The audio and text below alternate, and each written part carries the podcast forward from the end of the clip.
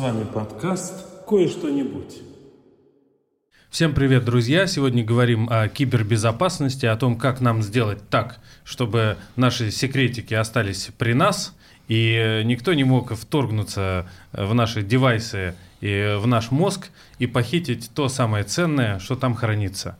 И в студии Микита Воронов. И Алексей Марков. И вместе с нами один из ведущих разработчиков программного обеспечения компании AirVision, правильно говорю? Не совсем так, А а скорее представитель ведущего разработчика. Подождите, у меня написано, Григорий, од- один из ведущих разработчиков программного обеспечения компании Это компания AirVision. AirVision. Да. Один из ведущих разработчиков, а я э, представитель внедренцев, скажем так, Да. э, директор центра экспертизы.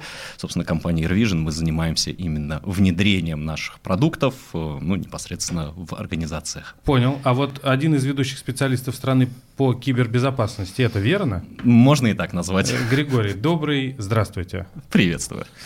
Э, Мы поговорим про кибербезопасность. У меня первый вопрос. Э, Вот вы вначале сказали, что можно просто Гриша. Да. Это значит, что наверняка у вас есть э, где-нибудь пароль Гриша 123.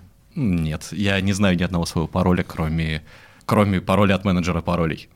Ага, то есть Ага. менеджер паролей генерирует... э, Конечно. Я не знаю ни одного своего пароля. А как вы так? Вы доверя- доверяете, получается? Оно локально у меня на компьютере. Сохраняется локально на компьютере? Да, конечно. И, что- и, вы, и вы, как специалист по кибербезопасности, верите, что никто не может прорваться к вашим паролям и их вытащить оттуда? Ну, формально они, естественно, зашифрованы.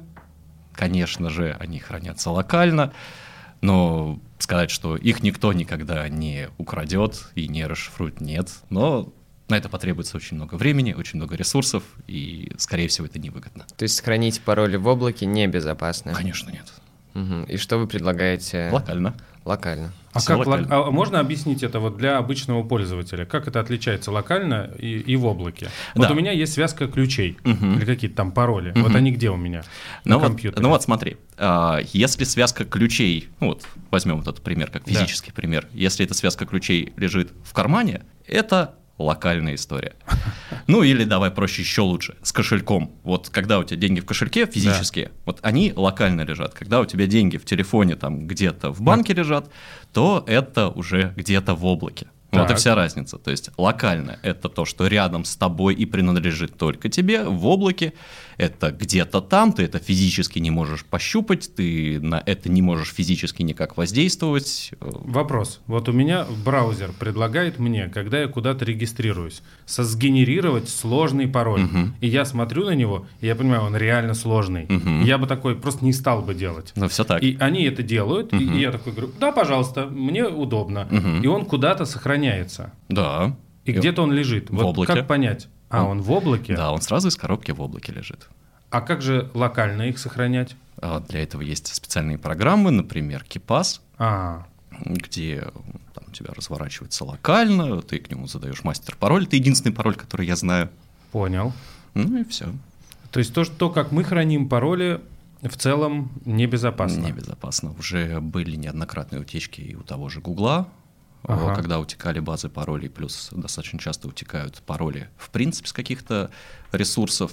Так что в целом вот эта вот э, привычка хранить э, пароли локально и не знать их, ну это, конечно, приятный бонус, но никто не застрахован от того, что хакнут тот ресурс, М. от которого у тебя лежит пароль. То есть, условно, там сайт, не знаю, с любимыми мувиками, да, там, с любимыми фильмами, у тебя там есть аккаунт, м, ты не застрахован, что не взломают именно его базу данных, или, как вот недавно были новости, это вот 22 год, достаточно такая резонансная новость, или 23-й, когда у- вроде как утащили да, все данные от лабораторных испытаний гемотеста, вот, но пока вердикта суда нет, поэтому считаем, что, возможно, утащили. Ну, на самом-то деле как? Э, Я не знаю. Понял. Вердикта суда нет, поэтому оценочное суждение. А Никит, я- а у тебя я- есть повторяющиеся пароли? Э, Один и тот же пароль, где ты используешь в разных- да, Никита 1, 2, 3, 4? Нет, у меня, у меня абсурднее гораздо па- пароль. Ну, Какой? расскажи. Э, Назвать свой пароль? Конечно. Да нет. А, Он все равно украден, какая Да. разница. Ну, там, допустим, я, какой? я, я, я люблю капусту 2002, что-нибудь такое. Ну вот он, например, социальной инженерии, да.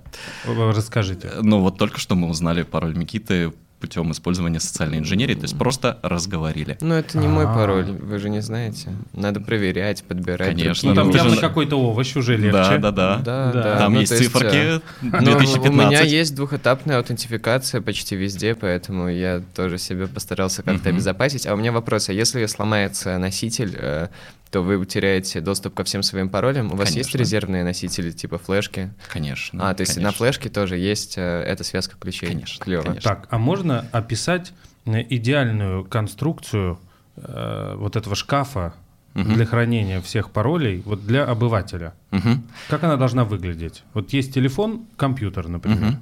А, Здесь все на самом деле зависит от паранойи, так сказать, обывателя. У нас высокий уровень паранойи. Тогда мы хотим просто чувствовать себя защищенными. Э, Тогда достаточно использовать э, условный кипас, поднять домашнее облако, то есть некоторый ресурс, который доступен из э, любой точки, но к которому тоже просто так не подключишься в идеале через VPN, и вот у тебя все твои пароли хранятся локально где-то дома или там на colocate, то есть на каком-то хостинге, Мгм. где ты доверяешь, где ты четко знаешь, что никто к твоей железке не полезет. Как вот это узнать? Как это знать? Ну, в принципе, любой colocation э, в России, да и в мире в целом э, предоставляет определенные классы защиты. То есть они рассказывают и вполне себе показывают, как Вот я не верю, я в это не верю. Я когда читаю определенный класс защиты, я смотрел все эти фильмы, там Мгм. есть хакеры, я понимаю, что они все это обходят и просто берут то, что им нужно. Не совсем так.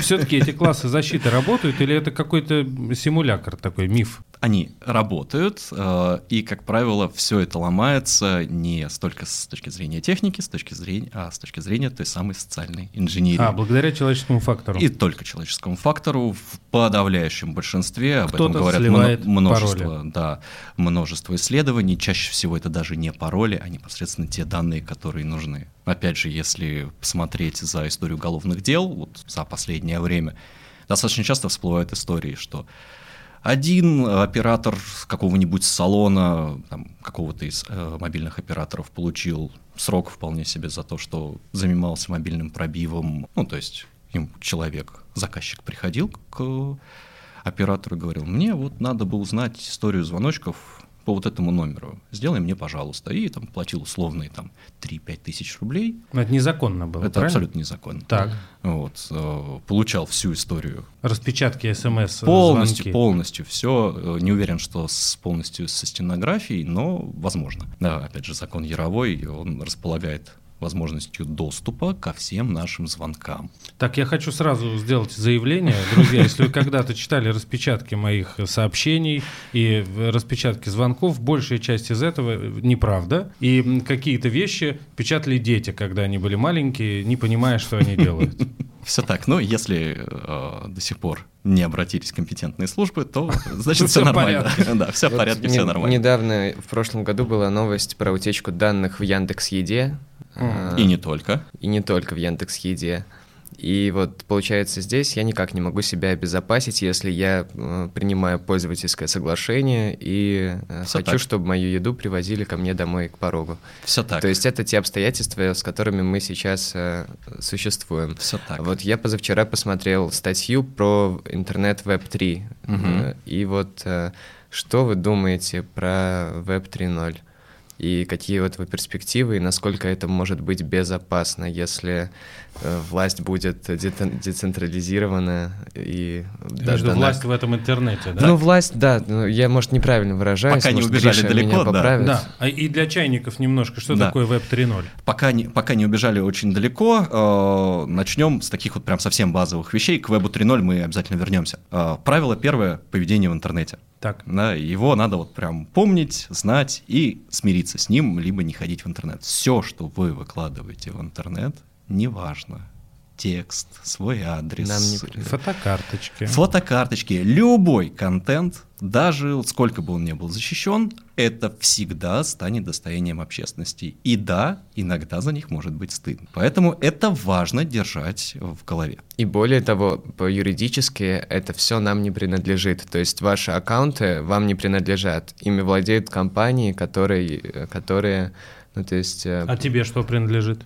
Ну, между ничего и совсем ничего. Да, то есть совсем ничего. И вот, ну, потом, возвращаясь к Web 3.0, но я, что это, ну, не утопическая, а уже вполне реализуемая идея, где информация, ну, которая, которая тебе кажется, ты владеешь э, в интернете, она действительно принадлежит тебе если я правильно а, понимаю. Вопросик. Это получается обычный интернет, соединенный типа с NFT? Очень грубо, э, да. Да. Угу. Ну, это прям совсем-совсем, если на пальцах. Последние, ну, давай даже начнем сначала истории интернета.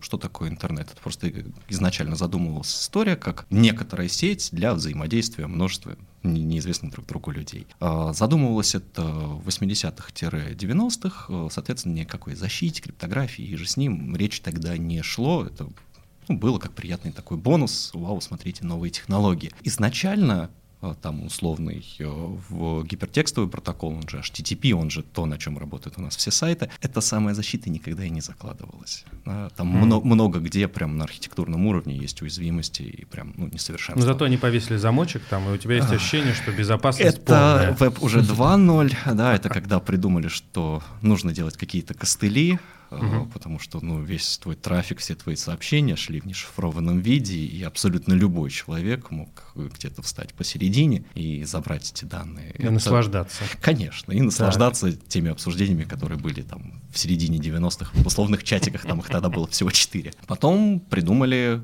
костыль в виде HTTPS или защищенного гипертекстового протокола.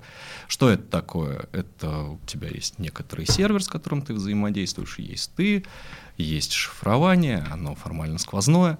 То есть никто, кроме тебя и сервера, не знает, что же там происходит. Это правда так? Это правда так, это работает, есть множество протоколов, алгоритмов, и же с ним штука сложная, Но хакер, не будет. хакер может взломать сервер. Конечно. Ну, какой-то вахтер должен быть, который охраняет неприкосновенность вот этого э, шифровального механизма. Конечно, конечно. Для это этого... человек или это... Это алгоритм. Алгоритм. Да, э, это алгоритм динамический. Алгоритм динамического обмена ключами, динамического, динамической генерации, это асимметричное шифрование и так далее, так далее, так далее. Там Вариантов много придумано много.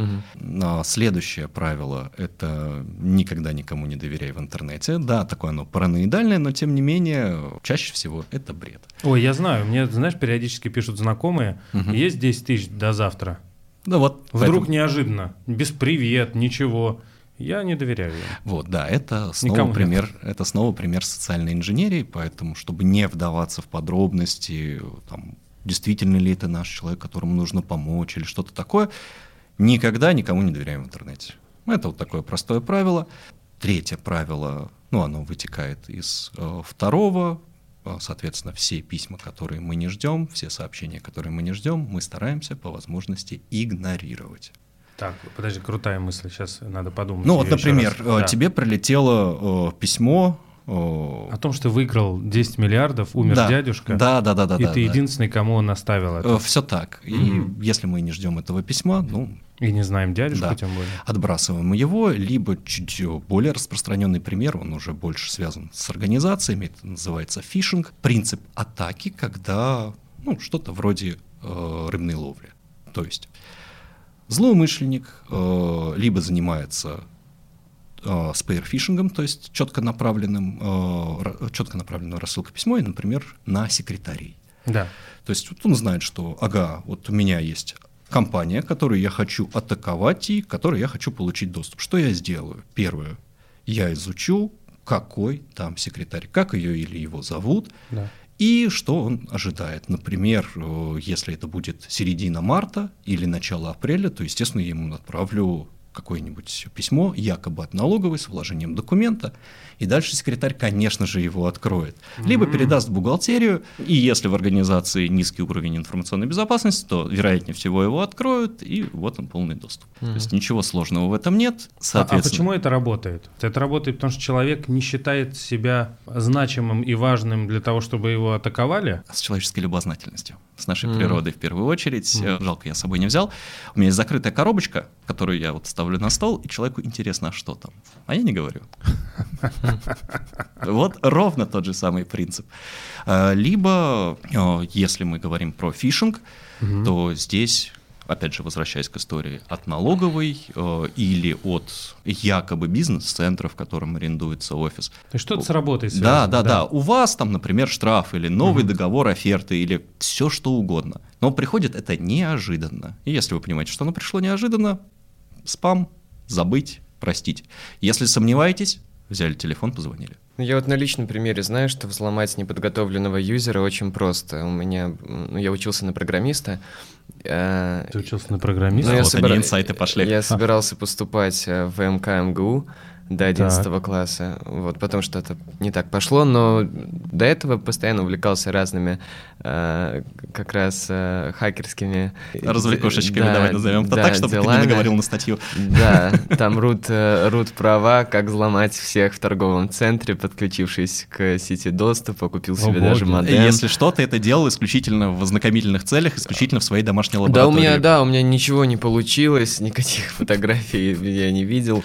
Э, вот, ну, в общем, я э, скинул своему однокласснику э, ссылку э, на скачивание какой-нибудь игрушки так. и вложил в архив программку, которая организует мне доступ к его файловой системе. Ну, то есть каким-то простым способом. Это сколько тебе лет Особо было, не затрудняюсь. Ну, 15-14. Неплохо. Ну, то есть, понимаю, что даже подросток может э, спокойно получить любую информацию за какие-то считанные шаги. И важно именно социальная инженерия, да, это так называется? Да, все так. То есть, очень важно э, получить э, доверие, то есть прежде всего это суперчеловеческий фактор, а дальше ну, цифры сами все делают.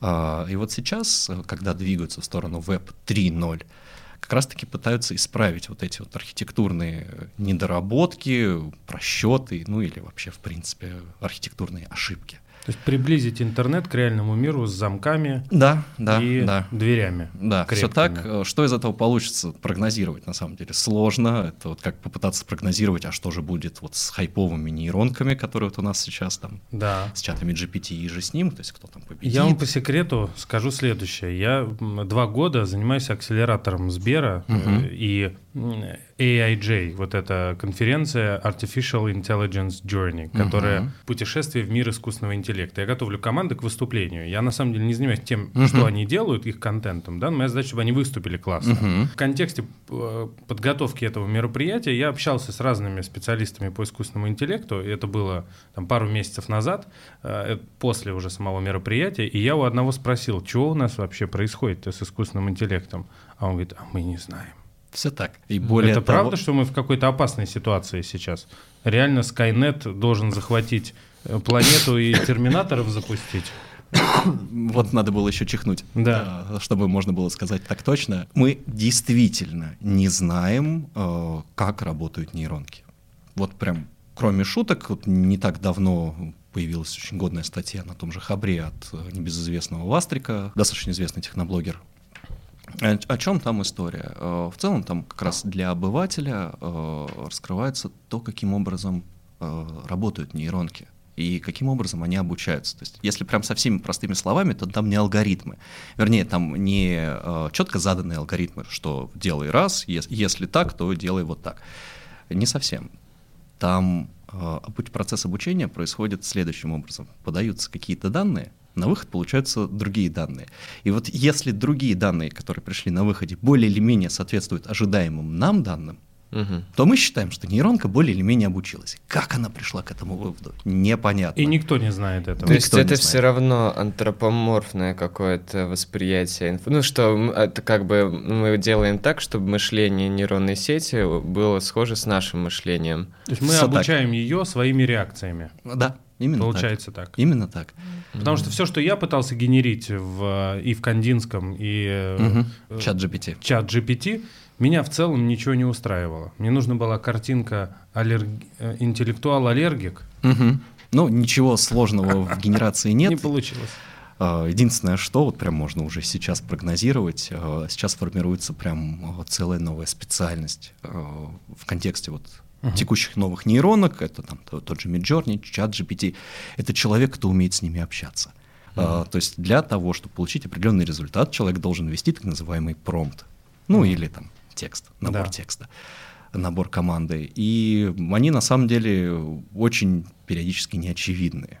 Да, то есть вот если Ну, взять, например? Ага. ну вот возьмем тот же самый классический, вот тот же пример, который сейчас привел ты, э, это Два слова, да. интеллектуал-аллергик. э, ну, Сложная композиция. э, непонятная. Да. Э, То есть что можно вот из этого получить? Ну, это, наверное, должен быть человек, у которого на лице должен быть написан интеллект, э, и который должен болеть аллергией. Наверное, у него, носом. Наверное, у него должен быть, да, красный нос. Э, Это знает человек, да, но это не уверен, что знает машина. Соответственно, наша задача э, уточнить, а что мы хотим, а в каком формате мы хотим, а как этот человек должен выглядеть, а в чем стиле он должен быть, а это должна быть фотография или это должен быть рисунок. То есть параметров очень и очень много. И... Как при выборе номера в отеле, например, Всё или так. отеля. Также мы будем задавать фильтры, да, и нейронка будет точнее и точнее. Конечно. И у меня к вам вопрос, как к эксперту по кибербезопасности. Вы, наверное, очень хороший хакер, ну, прежде всего. И это так работает? Я знаю много историй, особенно из 90-х, когда хакеры,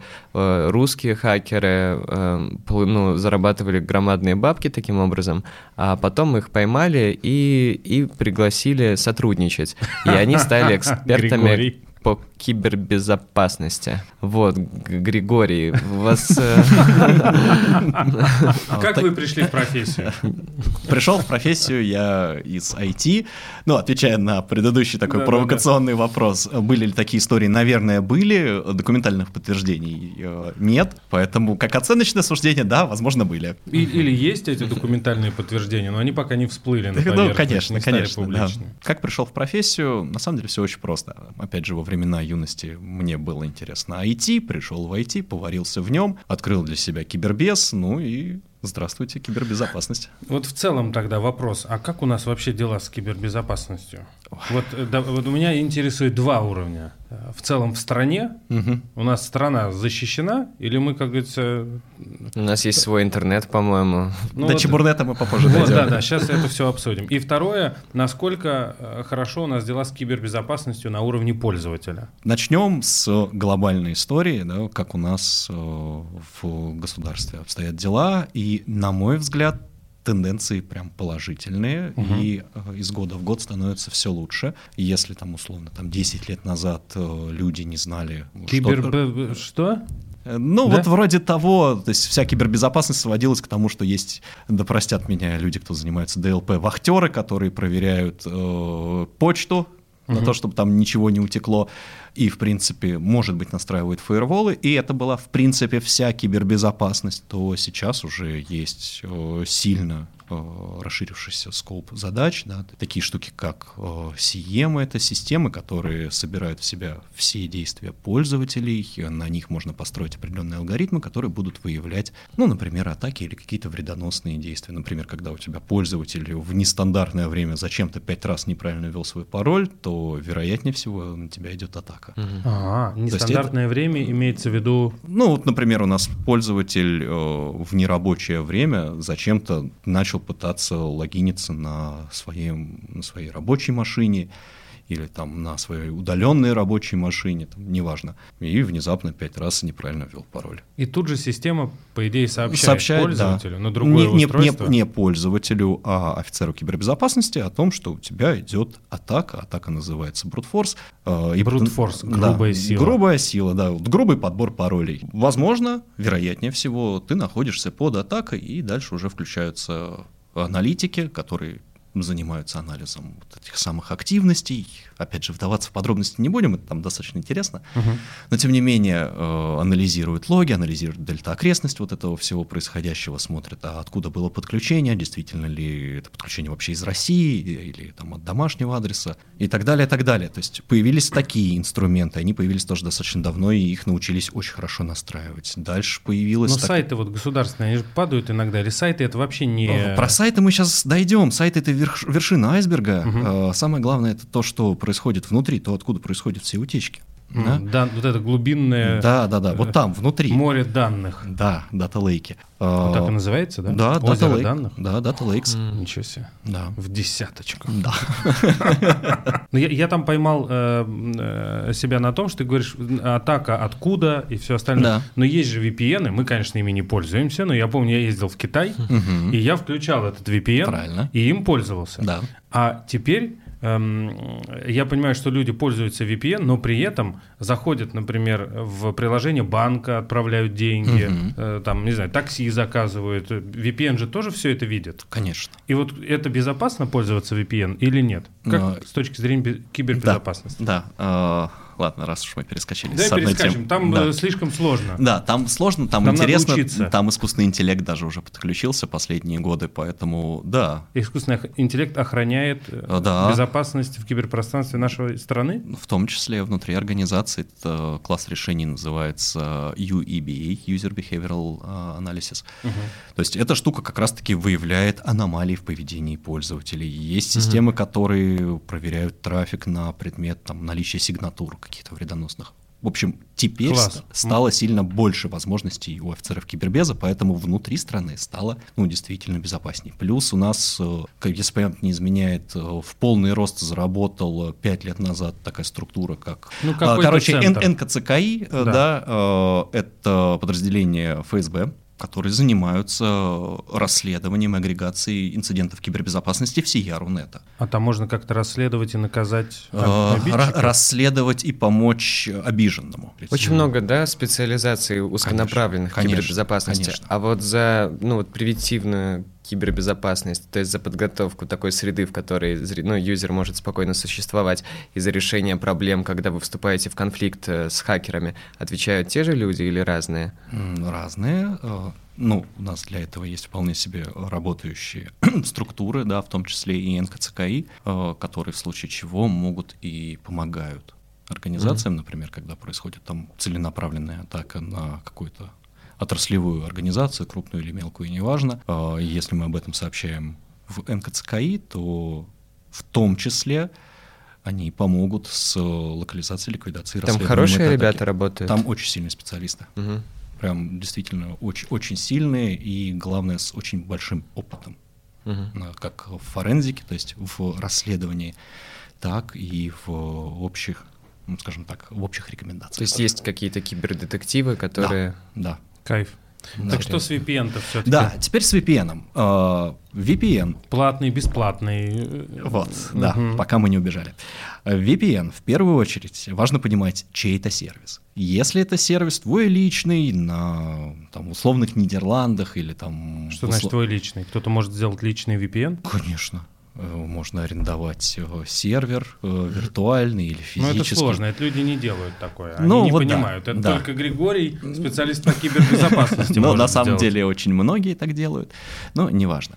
Если это твой личный VPN-сервер, ну, замечательно, там достаточно его хорошо защитить правильно и уже более или менее расслабиться, отдавая себе отчет, что в любой момент его могут взломать так или иначе. Но в целом ты плюс-минус защищен. Ну, прям очень сильно плюс-минус. Дальше. Если мы говорим про какие-то платные сервисы, то здесь исключительно репутация и вера на слово. Мгм. Про бесплатные сервисы я в принципе промолчу, потому что все бесплатные, бесплатные сервисы. Это кавычки сейчас были. Да, в это, это очень большие кавычки. Почему? Потому что мы платим за все бесплатные сервисы своим вниманием и своей информацией. Например, э, ну давайте вот такой самый обывательский пример. Наверное, каждый из вас играл э, какую-нибудь мобильную игру. Неважно какую, там три в ряд, любую мобильную ахинею. Шарики, Да. бабочки, Все так. тетрисы. И оно бесплатное, да, формально. Ну да. Но после каждого там раунда вы смотрите там 15-секундную рекламу, да? Да, было такое. Вот 15-секундная реклама — это пара центов. Сколько, сколько вот лично ты уже принес? Да, Ну, пара и центов. помимо этого, любая наша информация, она отправляется в медиа компании, которые продают э, наши предпочтения, таргетинговая реклама. И получается, что вся наша информация, она стоит денег, и люди, которые ну, увлечения предоставляют, да, денег, предоставляют нам э, свои э, сервисы, они зарабатывают на нас таким образом, продавая нашу информацию. И вот э, интернет э, 3.0 э, Мгм. как раз э, э, хочет решить эту проблему, чтобы твоя информация э, ну, принадлежала тебе. У каждого о, ну, будет, будут свои NFT-токены, то есть ты кошелек, Смотри-ка, И- я угадал. Да, Да, да. и вот Так. именно, и ты кошелек, я правильно говорю, Всё и получается все, что, ну, то есть ты э, выкладываешь в интернет, принадлежит тебе, и ты можешь это продать. Даже по сути обмен, ну, то есть может быть добровольная отдача информации, как раз таргетинговой рекламы, но деньги будут идти мне, то есть правильно? Я пока это утопия. Пока это утопия, но ну, это же движется очень быстро или не очень быстро? Да, здесь, опять же, экономическая модель, конечно, к кибербезу она слабо имеет отношение, но тем не Мгм. менее, вот, э, если посмотреть э, логически, да, за счет чего живет там условный Google, да, Э, если открыть его финансовый отчет, там английским по белому расписано, что подавляющее большинство дохода, подавляющее большинство объем дохода, это реклама. Мгм. Реклама, поисковые запросы, реклама. Везде реклама. Так что я очень сильно сомневаюсь, что гиганты, на которых Позволят, сейчас да? крутится интернет, Мгм. да, который обслуживает э, этот самый интернет. То есть, что такое интернет без, без поисковика? Ну, примерно бесполезный набор страниц. Мгм. Вот, что они так легко, Отдадут свою нишу. конечно, дадут свои деньги. Они могут как-то переквалифицироваться, чтобы стать даже здесь э, моно- ну, монополизаторами. Если бы я знал ответ на этот вопрос, то меня, наверное, звали Сергей Брин. Интересно. Тогда у меня есть другой вопрос. А, Понятно, что практически никто не смотрит порно, но Мгм. есть люди, которые это делают. Мгм. И иногда они кликают на какие-то картинки, их выносят на какие-то другие сайты, и э, у них возникает подозрение, что вся их информация тут же ушла куда-то. Она ушла в момент захода на эти сайты, Серьезно? конечно. А это, то есть сайты с порно это опасные места? Да, любой сайт это опасное Это место. мораль- мо- во-первых, морально опасное место. Да это ладно. разложение Ох, тут Никита, вообще каких-то ценностей. Ничего, ничего. Итак, э, немножечко вернемся к веб-технологиям текущим. Да? Абсолютно все сайты снабжены такой штукой, как э, называемый информационный пиксель или пиксель поисковой системы. То есть в страницу встроен некоторый код, он абсолютно безвредный, но тем не менее, некоторый код, который сообщает поисковику, что вы зашли на этот сайт. Э, Как поисковик или любая система прокрутки рекламы понимает, что это вы. Э, Есть такая штука, как куки-файлы. Это, Куки, мы знаем. Да, печеньки. Да, слышали. Вот, э, вот эти вот печеньки, э, которыми снабжает нас каждый сайт. И есть так называемая универсальная кука, в рамках которой э, вас и идентифицирует. Там разные системы идентифицируют по-своему. Там, я знаю, есть алгоритмы достаточно интересные у Яндекса, которые... В общем, там сло- сложная система, но они достаточно точно определяют именно Кто ваш, про- ваш профиль. Да, то есть они не говорят, что вот, вот, вот Имя, этот, вот, фамилия, вот да. этот айдишник конкретно я, но они определяют достаточно точно мой профиль. Да, эту картинку можно размыть, то есть есть для этого определенные инструменты, э, которые, кстати, Google в свое время даже заблокировал, потому что они оказались сверхэффективными. Ого. Да, AdNowSim называется штучка. Э, Блокировщик Э, рекламы. Нет, не, то? блокировщик. Э, Ребята пошли в другую сторону. Э, Ну, интернет у нас сейчас стал широкий. Если раньше была проблема, то что узкий канал, и для того, чтобы прорваться там, к контенту, нужно было еще открутить эту рекламу. Долго, неприятно, зачем? Сейчас ничего не понятно. Короче, по-русски. Да. Э, Раньше интернет, скорость интернета была низкая. Да, и вот эта реклама, э, она отъедала на себя скорость, правильно? А, Да. да. И наша задача была ее заблокировать. Да, чтобы ее не смотреть, чтобы она к нам не шла, и все хорошо. Да. И тогда у нас не тормозит видео, например. Да, например, Да. не тормозит видео. Э, Что придумали ребята из AdNowSim? Они э, пошли из парадигмы интернета много, скорость у нас теперь высокая. А давай кликать без разбора в бэкграунд на каждый баннер, вообще на каждый баннер. И вот у нас в фоне, не отсвечивая пользователю, откручивается абсолютно вся реклама, которая есть на странице. Что это значит для поисковика? Это значит, что ваш профиль превращается в кашу, которая не содержит в себе ни интересов, ничего, просто каша. Вы кликаете на все подряд, Хаос. вам интересно все, да. Это раз. И два, Это они смогли сделать, А потому что монетизация интернет стал идет, широкий. и правильно? параллельно, Да. и параллельно идет монетизация Всё так. поисковику, потому что он Да. отсматривает Да, да. поразительно. да, э, и, соответственно, тратятся деньги э, тех организаций, которые подали эту рекламу, потому что Но это- клик по ним Это произошел. полностью дискредитирует таргетинговую Бинго. рекламу. Бинго. А, И поэтому это этот аддончик был заблокирован э, в Google Market. Ну, это кидалово со стороны Гугла, можно сказать, к простым частникам. Да, да, да. Мгм. Вот, э, но тем не менее это великолепно размывает э, профиль Ну, это забавно, это Да. забавно. То есть можно так, а, то есть можно создать самому такую систему, ну, то есть, то есть чтобы это, ну, для себя, то Можно. есть как э, Можно, обесценить свою, Да. сво- свой, ого, вы так делаете? да. Ого. Это, с- Конечно. а, Я- это я можно, когда- а можно у вас это купить? Да зачем купить оно бесплатное? AdNow, как бы. А, то есть это, ого. А, хорошо. Мы когда договаривались Ссылочку с в описании. Ссылочку поставим. Мы когда договаривались с Григорием, оказалось, что у него нет практически мессенджеров. Только один, и то секретный. Да, так и, его и- не и то найдешь. поп- и то попробуйте достучаться. И да. то попробуйте достучаться. да. Ого. Вот вопрос про мессенджеры. Э, С чем связано э, ваше отсутствие там или неиспользование мессенджера? Тоже из соображений кибербезопасности вы это делаете, или они просто вам притят? Нет, я просто очень люблю свое личное время и свое внимание. А, Если простыми словами, то опять же э, были исследования неоднократно и достаточно много, что на мессенджеры люди отвлекаются и тратят э, там, что-то порядка 30% своего внимания вот в рамках продуктивного времени работы. То есть это колоссальное время. Вот, ну просто там кто-то написал «Привет, как дела?» и минус 5 минут жизни. И ты туда провалился. Да, и да, заодно да, да. новости еще посмотрел. да, и еще заодно что- там что-то покрутил. Хоба, вечерок. Да, да, да, да, да. А что сделал? Ну, между ничего и совсем ничего. Поэтому, да, я очень люблю свое время. Выключил э, первый набор, скажем так, мессенджеров вроде WhatsApp, который еще и до кучи сливает данные, что мне как бы не очень нравится. Серьезно? совсем. Конечно. Блин, А, я давно хочу его удалить, этот WhatsApp, честно в печь говоря. его, в печь, В печь? в печь. Да, WhatsApp Сегодня будет это удален. Ахиллесова пята. Всё А так. как- Все как, к нему кстати? привыкли из-за Да. того, что бабушка хочет с тобой поговорить, потом папа, все скачивают и уже не могут отказаться от этой привычки и, И- уже соглашаются, потому что WhatsApp уже и не скрывает, а они просто говорят, мы ваши данные берем и делаем с ними что хотим. Они а мы будут... такие, ну нам сейчас некогда, ладно. Вот да, да, да, да, да. А Telegram в этом смысле, ну, массово внушает иллюзию, что это иллюзия или так, что он достаточно Безопасен. безопасен, Мгм. потому что все хотят в это верить.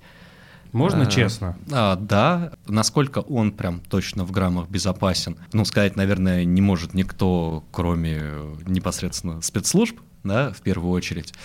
Но с учетом того, что как раз-таки в Телеграме достаточно сильно распространена история с э, коммуникацией в рамках наркоторговли, это тоже как бы факт, Мгм.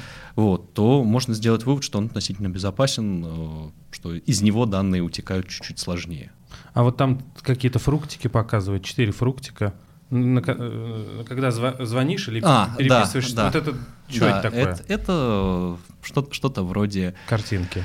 А, Нет, а, это что-то вроде кода одноразового. Ну, то есть в рамках э, вот этой конференции, чтобы Уточнить. уч- участникам конференции быть уверенным, что их действительно никто не прослушивает, что там никого посередине нету, Мгм. используется сквозное шифрование. И шифр как раз-таки вот эти четыре картинки. Мгм. И, соответственно, если вы хотите удостовериться, что На вас, конце. ва- да, вас никто не слушает, да, то есть нету человека посередине, вы можете посмотреть на ваши картинки и убедиться, что у вашего собеседника точно такие же четыре картинки. Но по сути это не имеет большого смысла, и если вдруг я увижу, что у меня разные картинки с собеседником, я могу позвонить в Телеграм и заработать миллион долларов, указав им на эту ошибку. Бинго.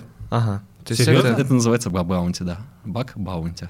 Баг баунти? Ну-ка Да. расскажите, миллион долларов интересно. Есть фрилансеры, которые рублях это- занимаются таким? Ну, это Серьезно? прилично, да. А, да, а, таких э, фрилансеров достаточно много. А, Это направление в целом э, в- и в кибербезопасности, и в целом э, в IT достаточно распространено. Занимаются им как энтузиасты, так и специально заточенные компании, которые в целом живут за счет того, что тестируют приложение на предмет, на, на предмет недекларированных возможностей. Мгм. Так что да, это вполне распространенная практика. И ребята из Тихантера, они, в принципе, вот зарабатывают этим великолепные специалисты. А, Вопрос, связанный с соцсетями. Э, Мне почему-то пришла в голову мысль о том, что необходимость в более серьезной защите Мгм. от э, киберпреступлений и вообще э, необходимость этой как раз кибербезопасности возникла эм, или так остро встала, когда появились соцсети. Эм, Именно соцсети стали вот этим облаком, куда люди просто бездумно сливали все свои данные, и это то место, откуда разрослись эти мошенники и все остальные. Это так или нет? Ну, или все-таки есть да. там что-то? Да, идея понятная. Э, Соцсети стали, ну, открытыми агрегаторами нашей с вами личной информации, поэтому да, они существенно упростили жизнь. Более того, было исследование там. опять же, Упростили жизнь мошенникам. да? Конечно, да. Было исследование, по-моему, 5 или 6 лет назад, э, сравнивали работу условно частного детектива, там 10 или 15 лет назад, э, и э, во времена уже вот такого активного расцвета соцсетей, и время на уточнение расписания, предпочтения человека, которого отслеживают и так далее, то есть сбора вот этой информации, оно сократилось с нескольких месяцев до нескольких часов. Мы сами о себе рассказываем все, вплоть до наших предпочтений, имен домашних любимцев, всего. Мы сами о себе рассказываем все. Поэтому, ну, отвечая в лоб на вопрос, опасны ли соцсети, без сомнения. Э, нужны ли соцсети? Да, это великолепный инструмент. э, Ну, сейчас это уже стал э, великолепным инструментом продвижения своих услуг и товаров. Запрещ- запрещенный. Да. А все-таки порно-то мы не раскрыли эту тему. Да, да. Ну, а, можем пригласить это какого-нибудь профильного гостя. Да, все то же самое. Все то же самое. Мессенджеры, соцсети и порно это одно и то же. Ну, конечно, получается. С конечно. точки зрения кибербезопасности везде опасно. а, Более того, тот самый двуцветный сайт спорно, Ага. который хаб. Понял. Вот, э, там, в принципе, авторизация через ВКонтакте для, для Да, пользователей из это России. очень забавно. А что это значит? Ну, Вот, это кстати. значит, что... что такое авторизация? Это процесс подтверждения, что я — это я, и я могу получить там условный доступ к То есть чему-то. это- да. То есть мне есть 18 условно. То Да? есть этот сайт договорился как-то с контактом. Да. Потому что очень Серьезно? много, очень много Ну, юзеров, грубо, да? да. О. Ну вот прям очень, очень грубо, там опять же, как именно договаривались, мне неизвестно, но то, а что в чем, они... в чем... На то, что они используют э, систему авторизации от контакта, да, вполне себе есть. Может, одни и те же ребята делали. Не знаю. Да, не будем. Что-то я просто не понимаю, зачем это контакту, например? Данные пользователей. Конечно. А, Данные, данные. Я понял. Это как... э, м, Это как какой-нибудь магазинчик, куда все очень ходят активно и все Да. там покупают. И все ря- стесняются. Да, и все стесняются. И рядышком надо другой поставить, Мгм. да? И там тоже будет хорошая Да, проходимость. да, да, и да. Да, Все понятно. Вы заходите туда через нас. да все так. Ага, все ясно. Хотите, Окей. хотите туда, будьте добры, Мы так недавно ВКонтакте. зашли в, в Муроме в секонд-хенд через магазин обуви. Вот что-то Никита, отличный пример. А, Как удалять все? Как правильно удаляться отовсюду и удалять свои данные? Вот это я не умею никогда. И я до конца даже не понимаю, когда я удалил аккаунт, реально все удалилось или нет? Замечательно. Если мы говорим про отечественные ресурсы, то здесь э, наши законодатели прям хорошо постарались. Есть такая штука, называется... Вы сейчас Что- без иронии. Да, я сейчас без иронии, я сам регулярно пользуюсь этой штукой. э, называется 152 федеральный закон о защите персданных. От 12 по-моему, года, может быть, 10 сейчас могу соврать. 152 запомню. Да, Ага. 152 ФЗ. И в рамках 152 ФЗ вы можете на любой ресурс, который размещен, зарегистрирован в России, подать запрос, что я такой-то, такой-то, ВИЧ, такие-то ПДНы, ну, то есть номер паспорта, вот это вот все, требую от вас в течение 30 дней удалить все мои персональные данные, всю историю моих посещений вашего ресурса и заодно удалить логин, пароль, ну и любой аккаунт в целом. Как я это использую? Э, в реальной жизни. Есть небезызвестный ресурс Пикабушенька, да, уютный pikabu.ru, достаточно Ага. известный форум. Чего там делают-то? Э, ну, обмениваются картинками и контентом. да. Понял. Э, что, что еще делать на форуме? В какой-то момент э, мне захотелось оттуда удалиться, что я и сделал. Притом э, в соответствии вот с этой вот бумажкой, да, э, вернее, как в соответствии с законом я написал бумажку, отсканировал ее, отправил на почту, и через 30 дней полностью все мои данные были удалены. Притом, э, как можно было проверить? Когда администратору очень лень именно полностью вычищать данные, то, как правило, email, на который изначально ты регистрировался, он остается в базе, якобы зарезервирован, у- там, участник может быть даже удален, но email-то остался. И вот я проверял, что если я смогу зарегистрироваться на этот же самый email, то мои данные удалены. Если Мгм. не смогу, и мне скажут, что так, пользователь с таким Занят. да, занят, то, значит, мои данные не удалены. С третьей попытки удалили. Серьезно? Да. Три попытки пришлось? Да. Я бы как пользователь удалил просто с э, девайса. Не, это, Это не работает. Не работает. А А вот кнопочка теперь? «Удалить аккаунт» тоже не работает. Не работает. Понятно. Вот, э, далее. э, Везде обман. э, Далее. Если мы говорим про европейские сайты, то в Европе есть такой замечательный закон GDPR. Вот, и там тоже есть вполне себе понятный алгоритм так называемого забвения. Опять же, составляется документ, отправляется по электронной почте, все. Нас больше не существует. Ровно такая же история Ну, есть. это и- лень, это все лень. Ну кто Это это, надо будет делать. отправлять эти... Я. А это надо делать? То есть э, в каком случае? Это просто от внутренних интенций, что я хочу не быть в этом пространстве и хочу почистить следы, чтобы Вроде того. Но в интернет лес. помнит все. Понятно. Да я просто, я даже не могу себе представить, сколько я за все эти годы, где я регистрировался, и даже какие-то вещи просто не помню. Все так. Я, иногда, я тут начал чистить рассылки, Мгм.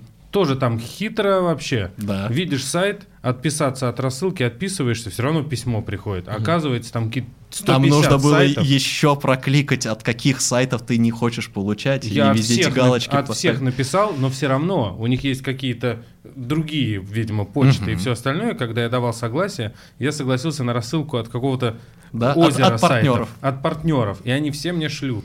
Я Вот, замучился. Да, а, и продолжая историю со 152-м, о, вот не так давно я им опять же пользовался, когда э, расторгал договор с э, банком, носящим фамилию на FF в конце. А, Вполне себе тоже работает, да, там операторы вначале поерепенились немножко, потом мы расторгли договор, и в течение 30 дней они удалили все мои данные. Интересно. рекомендуете? Да, 152 ФЗ работает. Отлично. Вообще много хороших новостей вы нам сегодня принесли, и что закон хотя бы один какой-то работает, и очень Их хорошо. прям вполне себе. и вполне себе, и что мы достаточно защищены э, с точки зрения кибербезопасности. Мне это все радует. А что вас волнует как специалиста?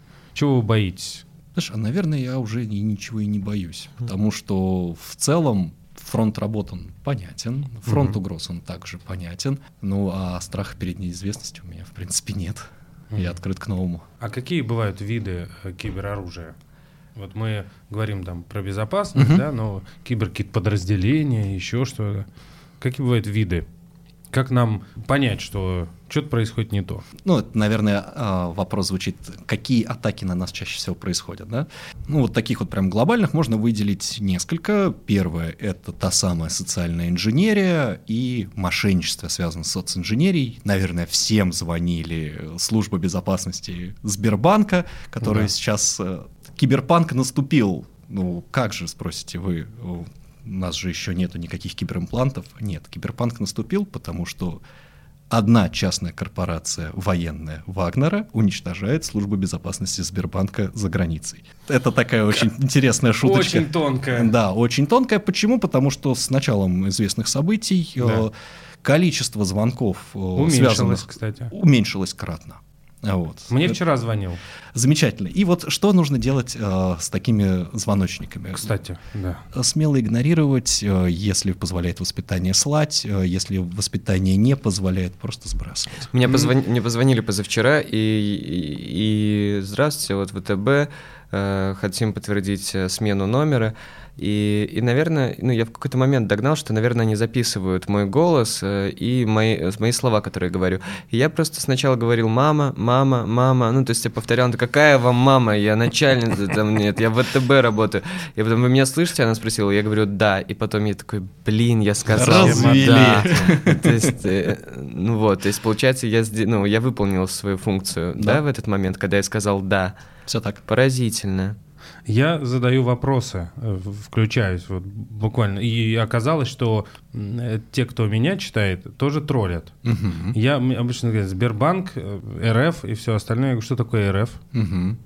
Они говорят, вы что, не знаете, что такое РФ? Я говорю, вы мне скажите. Вы Я обычно РФ? спрашиваю, чем, чей Крым. Чек, ну, там можно все что угодно, но РФ, они говорят, Россия. Ты говоришь, не Россия, а Российская Федерация. И это удивительно, как, как будто бы полковник или чего-нибудь на это реагирует. Хорошо, Российская Федерация и дальше.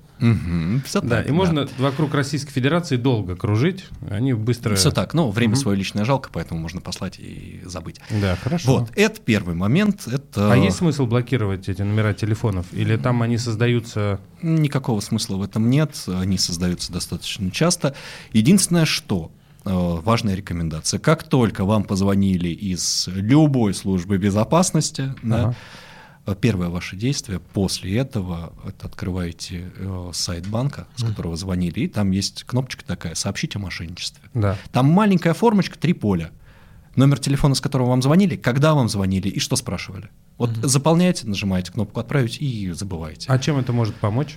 А, Это так называемая всероссийская антифрод-система, это вот как раз-таки система против мошенничества, делается она Финцертом, ну, то есть ЦБ РФ или Центральным банком Российской Федерации. Собственно, система, которая в первую очередь направлена на то, чтобы настроить взаимодействие межбанковское. То есть если видят, что вот там происходят какие-то там странные телодвижения со счетом, чтобы было гораздо легче их, во-первых, отследить, во-вторых, предотвратить вот эти самые операции, ну, так называемые операции без согласия, в данном случае и в целом э, проблокировать вот эти самые номера. То есть дальше они взаимодействуют сами с э, МВД, и происходит блокировка этих номеров, поэтому да, они меняются достаточно часто, но чем быстрее мы сообщаем, тем быстрее они блокируются, и тем сложнее злоумышленникам искать новые номера. А это какая-то телефония, где номер можно сгенерировать из воздуха, или это можно отследить все-таки, откуда эти номера, где они были зарегистрированы, сгенерированы? А, Раньше действительно можно было генерировать номера из воздуха. Сейчас на уровне э, практически всех операторов связи уже настроено подтверждение. Ну, это вот то, то самое несовершенство алгоритмов и э, протоколов взаимодействия, да. Э, Сейчас уже требуется подтверждение, и просто так при звонке ты уже произвольный номер не сгенерируешь. Ну, вернее, как еще осталось там пара-тройка операторов, но они тоже достаточно быстро блокируются. То есть сейчас уже становится все безопаснее и безопаснее, и вот чем быстрее мы реагируем на всю эту историю, чем быстрее мы сообщаем в органы, тем быстрее это начинает работать, тем лучше. это А вот работает. симки в подземных переходах, это вредно для здоровья? Да, э, в зависимости от ситуации. Понятно. все ну, равно то их есть, регистрировать у оператора. А, конечно, да, есть конечно. Да, данные нет. все равно нужно Понятно, отдать. хорошо. Так, а что у нас, э, какие задачи впереди перед, стоят перед специалистами по кибербезопасности? Что мы должны сделать, чтобы быть еще лучше защищены?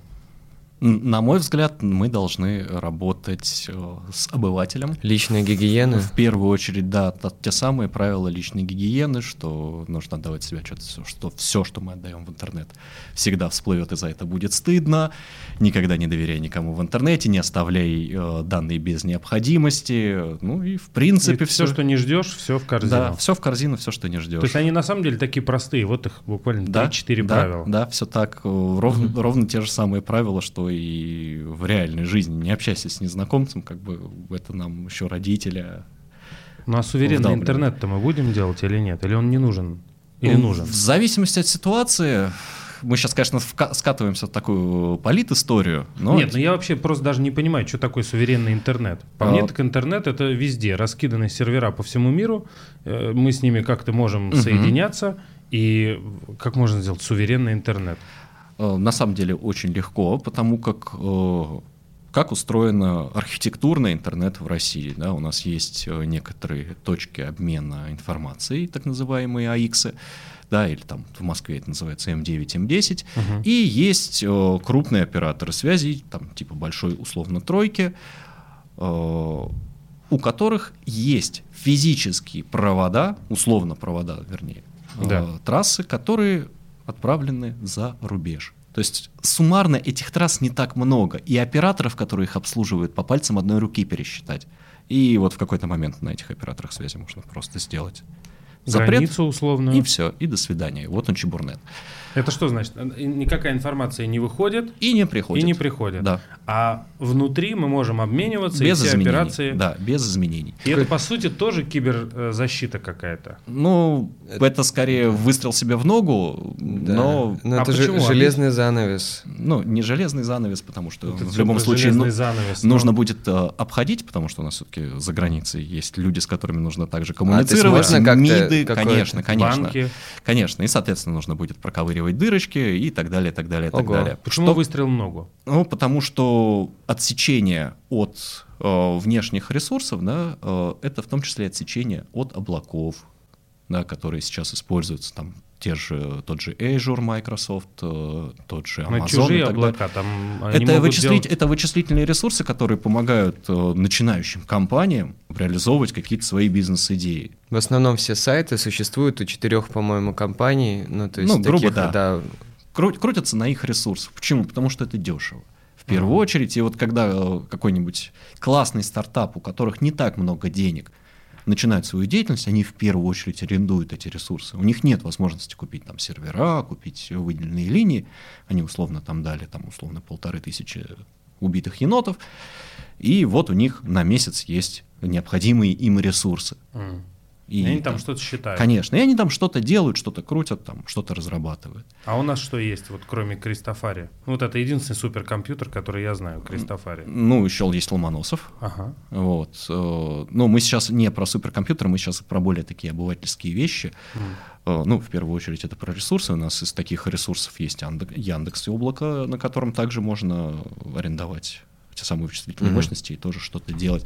Но, тем не менее, это в первую очередь выстрел в ногу, потому что у нас тогда появится просто несколько монополистов, которые крутят Мгм. одно и то же, и буд- будет деградация услуги при повышении цены. Ну, у нас вообще Яндекс это же ну, такой очень сильный монополизатор. Не Слушай, а Яндекс, по-моему, ведь не, не наша компания. Формально, да. Формально не наша. А как это может быть? Ну, вот так исторически сложилось. М. Вот. э, Как там именно устроено хитросплетение в Яндексе, и там где, куда, как, и какие юрисдикции используются, здесь я, честно говоря, не разбирался.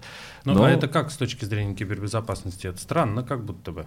Ну, с точки зрения э, кибербеза в Яндексе все, опять же, относительно неплохо. Мгм. Ну, опять же, по крайней мере, в Яндекс Деньгах. Мгм. Там у меня достаточно много контактов.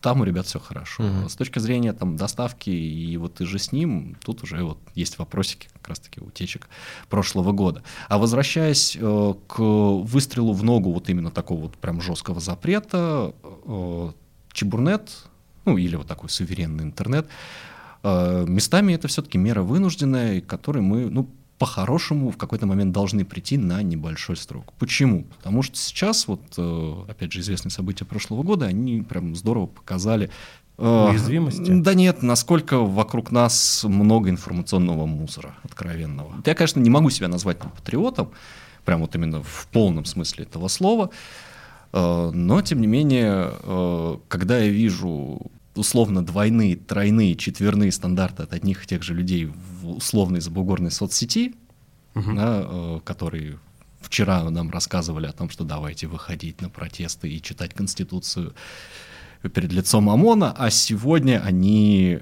поддерживают взрыв в Санкт-Петербурге. Вы, блин, серьезно? И вот с этой историей нужно что-то делать. Ну, это- ну, тут про критическое мышление. Все так. э, А вот эта социальная инженерия, по-моему, она выбивает его абсолютно.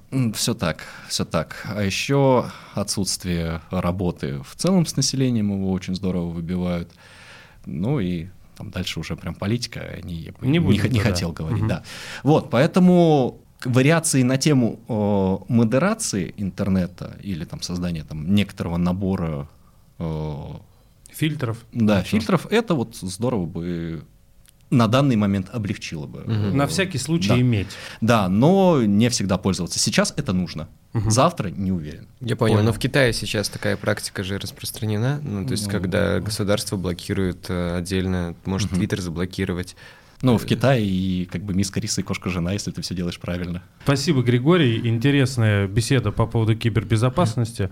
Э, Что ты понял, Микита? Э, никому не доверять, э, не смотреть порно со своего телефона Смотреть Вот, уже- уже, хорошо. и, хранить пароли не в облаке, если вдруг что-то ценное у меня вдруг появится. Ну и криптокошелечки, естественно, флешечку. Да. Да. Так, это что-то новенькое. Но это мы отдельно Да, поговорим да, да, про отдельно. криптокошелечки. Да. Спасибо.